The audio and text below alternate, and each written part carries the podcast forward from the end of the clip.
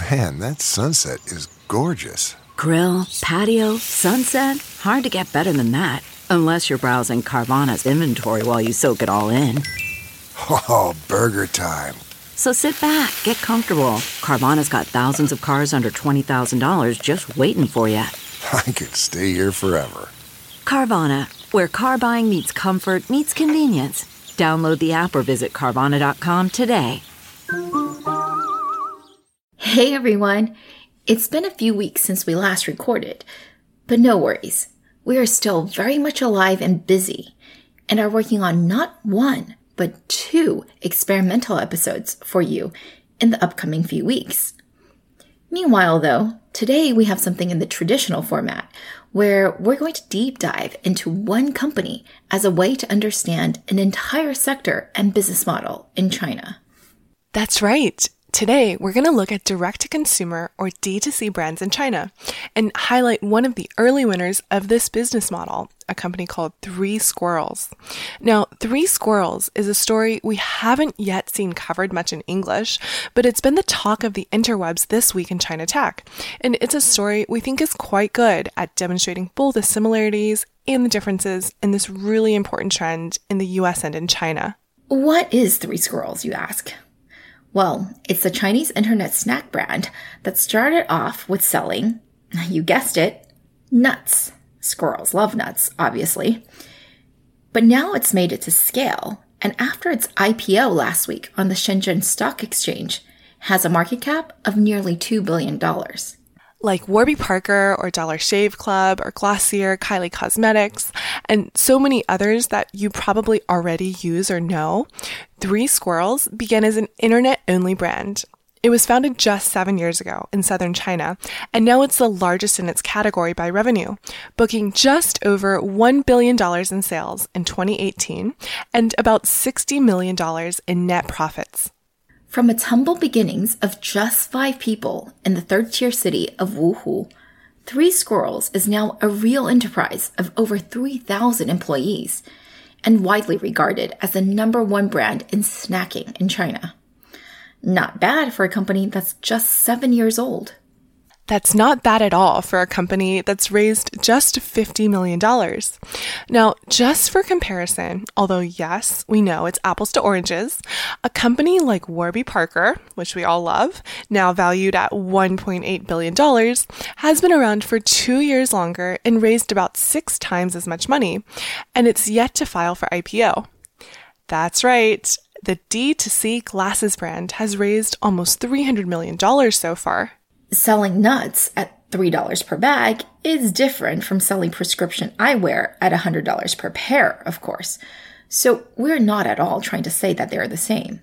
And in fact, Three Squirrels has made many decisions over the years that have helped lower its capex, but might also be its Achilles heel. But there are a lot of similarities, some of them very intuitive, between how these D2C brands seem to work across the globe in both the US and in China. These will be our key explorations today. Now, let's get started. Yeah, this story is nuts. Totally no pun intended. The president's key economic team goes to China. Uh, after a whole night thinking, I say I still want to do it.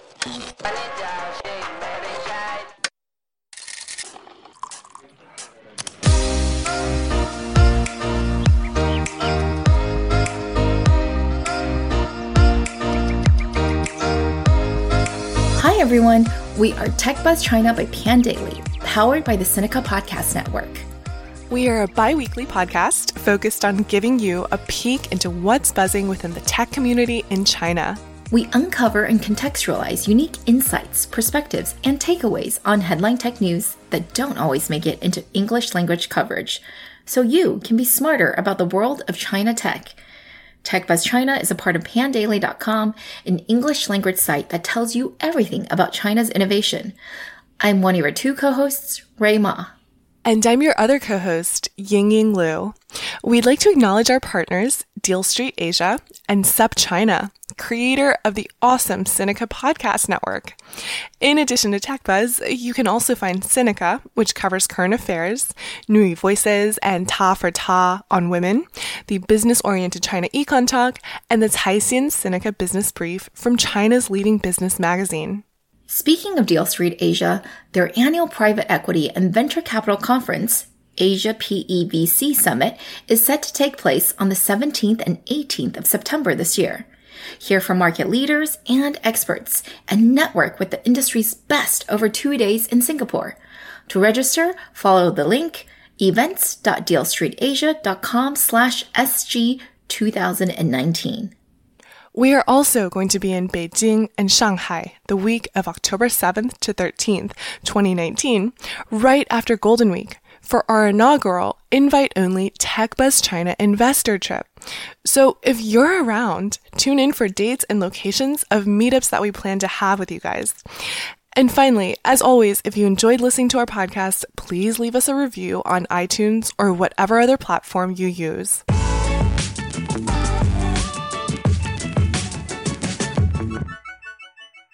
Today's episode is brought to you by the Trans Pacific Experiment How China and California Collaborate and Compete for Our Future, a new book out on August 13th by Matt Sheehan, a former journalist in China and current non resident fellow at the Paulson Institute's think tank, Macropolo. Matt is one of the smartest and most thoughtful voices on US China topics, and this book is going to tell you things you never knew about how intertwined China and California are, and how that's playing out in people's lives here on the ground, in tech, entertainment, real estate, and other key industries.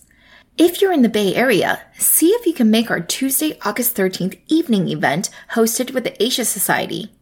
If you can't, you'll still definitely want to pre-order this book on Amazon. Go to our transcript at pandaily.com for links to the event or to order the book, or follow Matt on Twitter at Matt Sheehan88.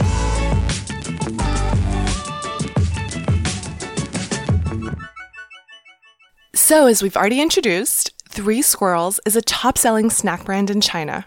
And just how big is the snack market in China? Not super clear. We got a lot of confusing estimates. But if you believe Chinese media, then it's either over $70 billion in revenue, over 10% bigger than the food delivery business, and on par with the US market size, or even as much as $400 billion, according to one report by state owned media Xinhuanet. That's still within a magnitude of difference. On the other hand, you have websites like Statista, which are usually very reliable, saying that the market is less than $8 billion, which is like one tenth of every other estimate we've seen in Chinese, and also doesn't really jive with our personal experience. Yeah, because at $8 billion, that means the average Chinese person is only snacking $5 worth per annum. And if we know Chinese people, it's that Chinese people like to snack. Chinese people like to eat in general, but snacking is a big part of the culture. And maybe that's where the difference in estimates are coming from. Maybe some items that Chinese people consider to be snacks aren't categorized properly in other estimates. So, for example, chicken feet. That's both a common appetizer and a snack that people buy to just eat in between meals, kind of like a cookie or something. Yeah, one top brand, but just a one brand, sold $130 million worth of preserved spicy chicken feet last year. Just that one snack. Okay, so that does make the 70 billion revenue number much more believable. Someone should tell Statista they need to include more than cookies and potato chips in their numbers. Okay, so snacking in China is an enormous market. But more than that, it's also highly fragmented. The top three players combined account for less than 4% of total revenues. No surprise there. While there are large food brands in China, they're generally state owned and slow moving, and the private enterprises in processed foods, especially snacks, simply haven't been around long enough to really gain a dominant market share. With very few exceptions, that is, like in ramen or certain beverage types. Which is why the founder and CEO, Zhang Liaoyuan, dove headfirst into this category. Well, Yes and no. He did have nine years of experience in the industry before he started Three Squirrels. So it wasn't like he had an epiphany one day. Hey, how about I sell some nuts? That's true. And actually, it was pretty much all he knew. That's because, compared to most of the other entrepreneurs that we've covered so far in Tech Buzz, Zhang has an decidedly unprivileged and unremarkable past. In fact, all we know is that he went to a vocational school, and that by his own words, he was a bum before the age of 26, having done everything from being a street vendor to operating a motorcycle taxi and selling video CDs, for those of you who remember what those are, and basically having no fixed profession. It was in 2003, by a pure stroke of luck, that he was hired into a nut firm. Wait, that sounds kind of weird. A firm that sold nuts is what I mean. Actually, it didn't even sell all nuts. It was known for selling a very specific local and quite provincial variety of walnuts. Zhang was hired to do sales, and his life changed drastically for the better. He found that, guess what? He was pretty good at selling nuts. And pretty soon, he was promoted to regional sales director and then managing director. In 2011, he built the company's first online brand, Ke which had some sales records and made him famous, at least in the e commerce community at the time. He was convinced that it could be a much bigger opportunity and tried to get the company to invest further in e commerce. Unfortunately, he did not succeed. Fortunately, you mean? Because he believed so fervently that the internet was a distribution channel that one should pursue at all costs. So he quit and started Three Squirrels. I know, right? Who would have thought? Sell food over the internet? That's crazy. We can be sarcastic all we want, but actually, it wasn't always so obvious at the time. Sure, Taobao was a big deal, but even the largest businesses at the time were just raking in a few million dollars a year. Maybe a few were in the low eight digits. But no one was building unicorns solely off of selling online. Zhang, however, felt that he had to get into e commerce no matter what. More specifically, he felt that e commerce was going to accelerate the birth of completely new brands. I don't know about you, but that's pretty insightful. Looking back, it was right around then that investors began to seriously look into investing in what was then called Tao Pinpai or Taobao brands, the Chinese version of direct to consumer or D2C brands. So Zhang had the right idea and the right timing. He wasn't the only one who had that insight though. There was a whole generation of entrepreneurs who were convinced of the same opportunity and jumped in all around the same time. However, most of that cohort has not survived. If you ask Zhang, it had everything to do with which vertical they chose. So, clothing, for example, was a popular choice, but so difficult to standardize, and the trends were always changing. Everyday household items were easy to standardize, but had stiff competition from offline brands. So if P&G wanted to, they could probably destroy you very easily, Zhang reasoned.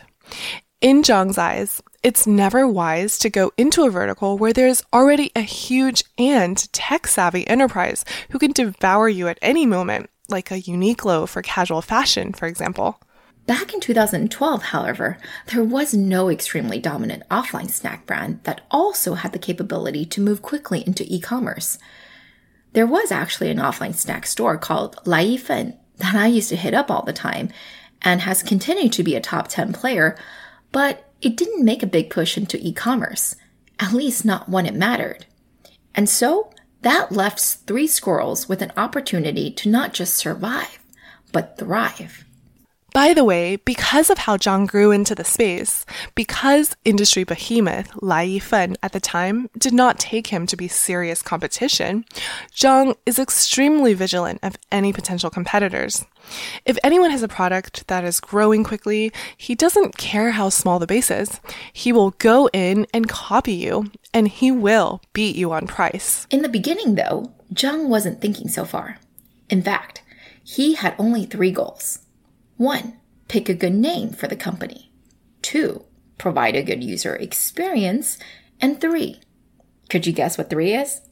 If you were a new consumer brand, especially one that was 100% digital, what is the most important sales metric for you? The most important vanity sales metric, you mean?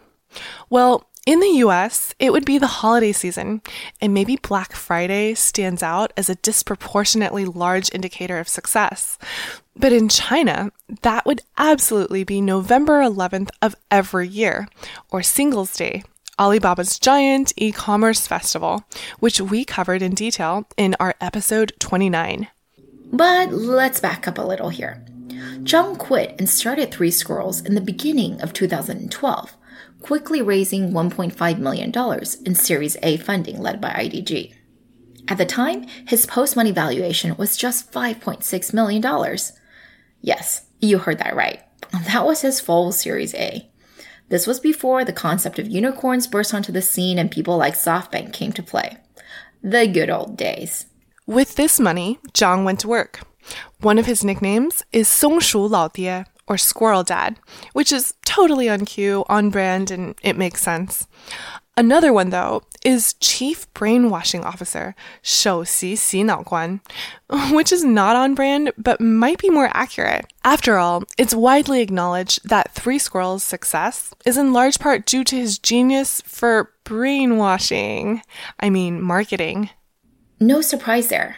As we've also seen in the US with respect to direct to consumer brands, lots of these founders don't have a traditional tech or even e commerce background. That's because most of these businesses, as one would expect, is low on tech, high on operations, and highest on marketing. This might, by the way, explain Three Squirrels' obsession with intellectual property. Over the years, it's accumulated over 1,400 trademarks, covering not just the brand overall, but each one of its three cartoon squirrel brand ambassadors, and also 300 patents. Support for this week's show comes from Brattle Street Educational Counseling. Stressed out about college applications? Brattle Street Educational Counseling can help. They provide guidance throughout the whole process and offer workshops for students looking to work in small groups at a rigorous pace. The workshops include hours of one on one attention. From college essays to standardized test prep to interviewing and applications, Brattle Street offers support for any student. Brattle Street, B R A T T L E Street.com, helping you get where you want to go. I know that foreign companies are always complaining about IP protection in China, and they have every reason to. But the truth of it is that Chinese companies steal from and infringe upon each other all the time as well. Zhang and team obviously were well aware of that and filed their first trademark application before the product even went live. In a commoditized industry where your brand can be everything, Three Squirrels was relentlessly aggressive about protecting it. But also, before you get super excited about the vast Three Squirrels patent portfolio, know that patent law in China is quite different from that in the US. So it can be a bit of a vanity metric, kind of like many other things in China. So, for example, some of Three Squirrels' patents include cookie recipes and packaging design for its stuffed animals of its company mascots. We aren't IP experts at all here, but those don't sound like novel inventions to us. Anyway, still on the brand here. For whatever reason, people just loved the Three Squirrels brand. In 2013, one year after its founding, Xu Xing, whose English name is Kathy, and the founder of Capital today, led the company's Series B. Kathy is probably the most famous Chinese female VC, and we've talked about her in several episodes before. We mentioned her in episode two, and she's known as the queen of consumer investment. According to Kathy, she only took a few hours to decide to invest. And one of the main reasons was that she immediately fell in love with the name, which she felt was super important to the brand. I think now is a good time to explain the Three Squirrels branding a little bit more. So basically, the brand mainly revolves around three very, very cute cartoon squirrels two boy squirrels and one girl squirrel, each with a name and a different personality. They look and act like children, and they call you, the customers, their owners. 主人. Westerners may find this weird or creepy, but basically, the squirrels say that they're here to serve you, their owners slash masters, and that they seek to belong to you. It's all part of the Chinese Meng Wenhua, or cutesy culture, where everything is infantilized. And trust us, it's really difficult to translate these things cross culturally. For example, one of their popular taglines is 求包养, which is supposed to convey something like, I guess, up for adoption, but can also mean seeking sugar daddy or sugar mommy under a different context. So, yeah, difficult to translate. Anyway, you just have to trust us that this was a big hit with Chinese consumers and that they basically found these squirrels irresistible. Because just 65 days after launch, Three Squirrels had already reached number one in its category. And by November of 2012, on its very first Singles Day campaign, it racked up over a million dollars in sales.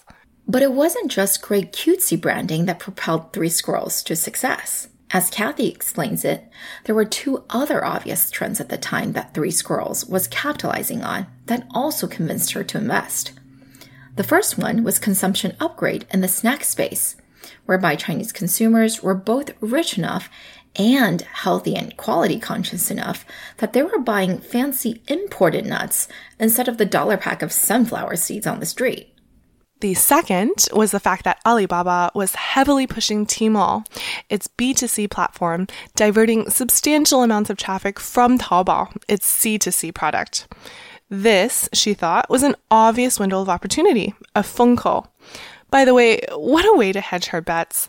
She was one of the earliest and biggest investors in JD, and if you guys will remember, Tmall was a direct reaction to threats like JD, who never went the C2C route and was B2C from the very beginning.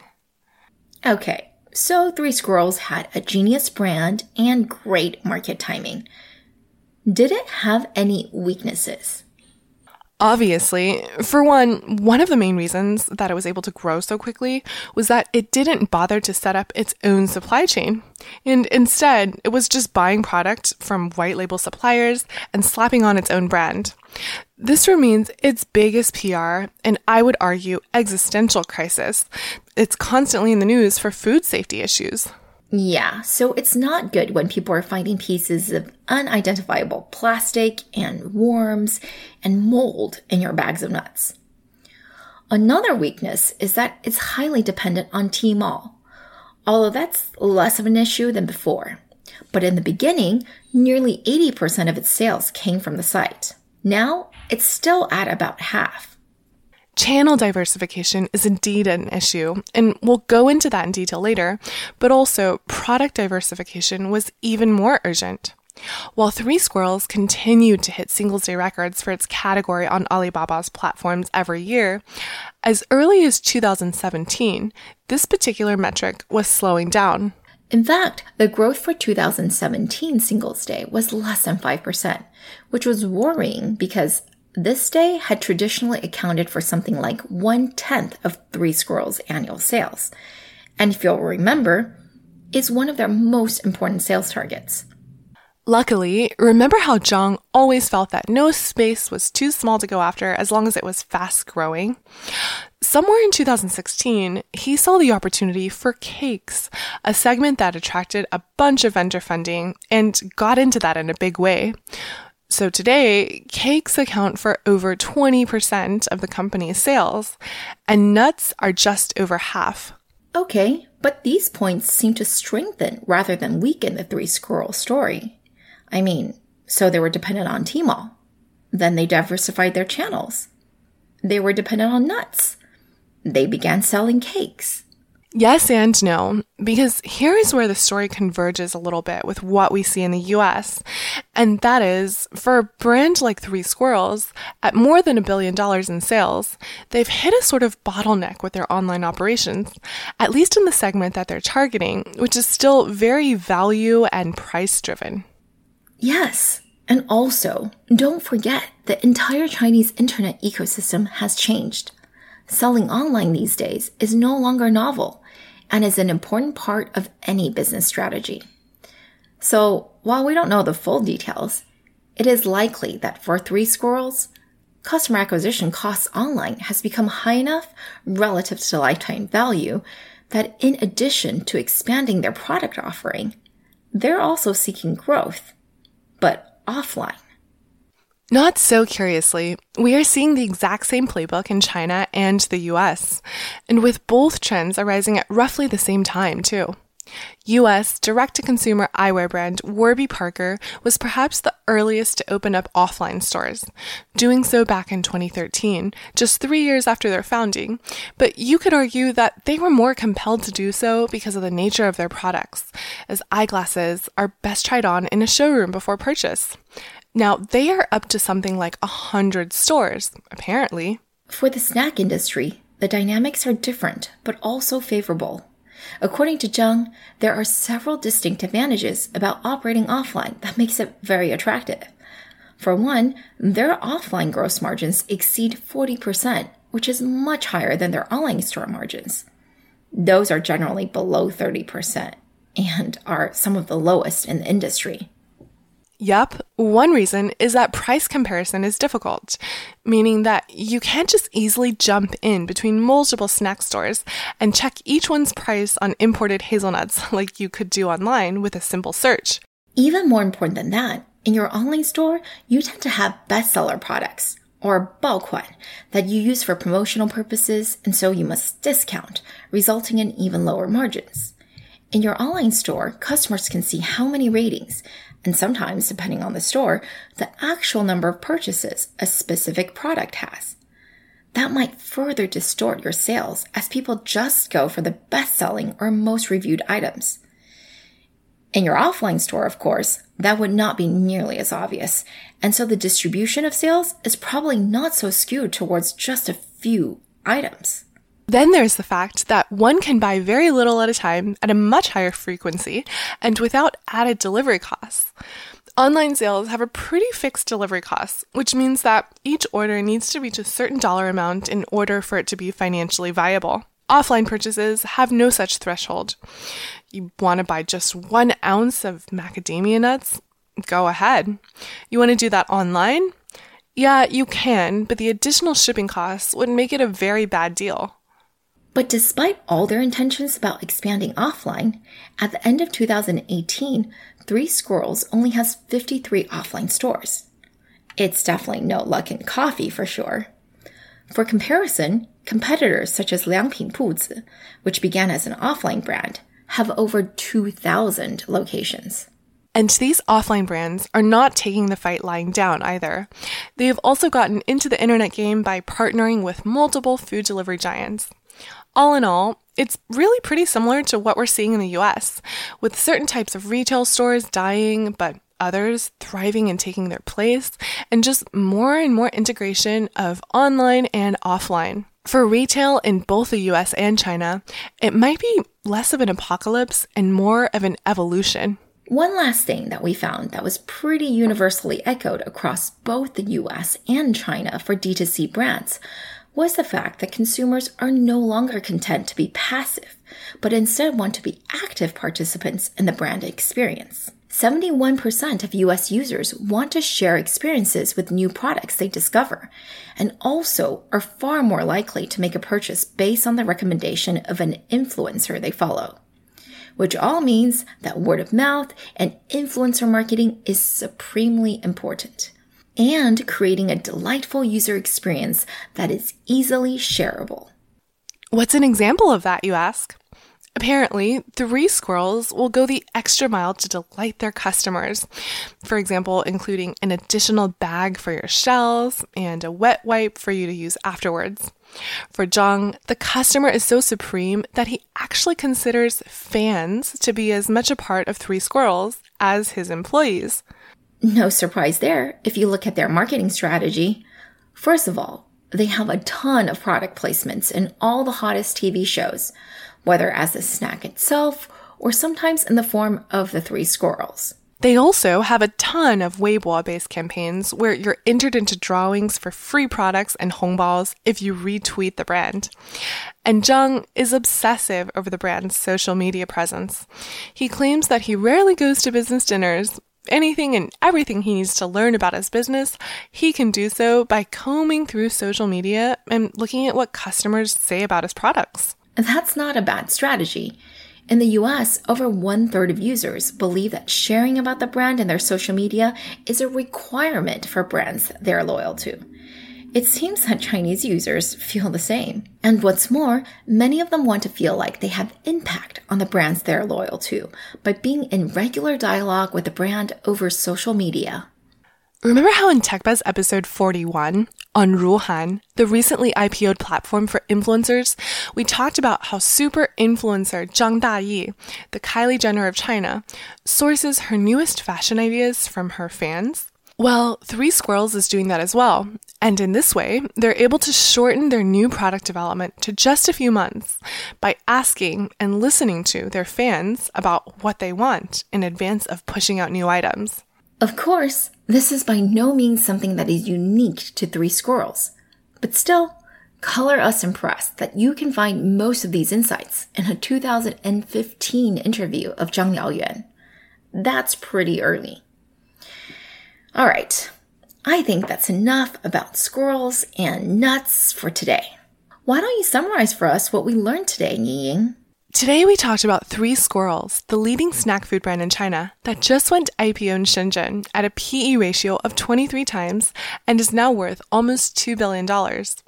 It was founded seven years ago by an entrepreneur named Zhang Liaoyuan, who despite not being well educated, really saw the opportunity at the time to accelerate the creation of a whole new consumer brand using e-commerce channels, specifically Tmall, Alibaba's B2C platform and the world's seventh most trafficked e-commerce website.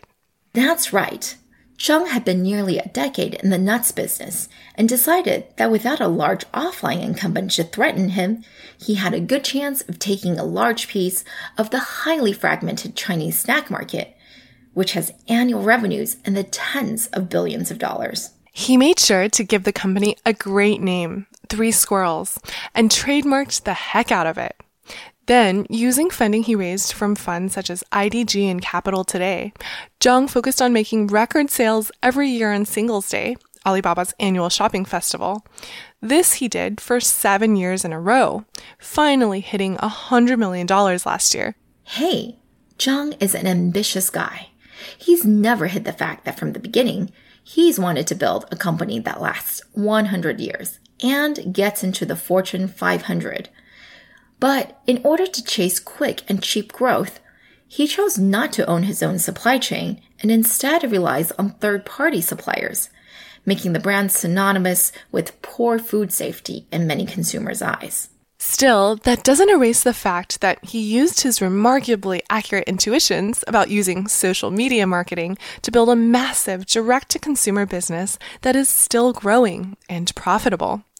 There's certainly many lessons to be learned here and many parallels we can draw to US retail. Yes, its expansion into offline stores being one of them. We've also seen many D2C brands do that here in the US, such as Warby Parker, the eyewear brand. We'll see how that works out for players in both countries. But our guess is that for many product categories, having offline stores can greatly enhance and complement their online sales. I didn't think snacks were the most obvious category for that, but Zhang gave some compelling reasons for it. Still, he will run into plenty of competition. I mean, unlike here in the US, there are actually a lot of snack stores in China. There's a chain just selling duck necks, for example. I know. That's nuts. Okay, just wanted to say that one last time. What did you think, guys? Did you get any more insight into the Chinese D2C brand business this week? Tweet at us and let us know what you thought of this episode.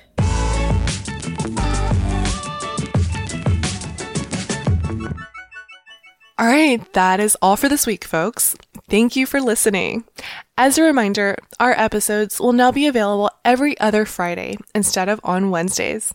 We really enjoyed putting this together, and we're always open to any comments or suggestions.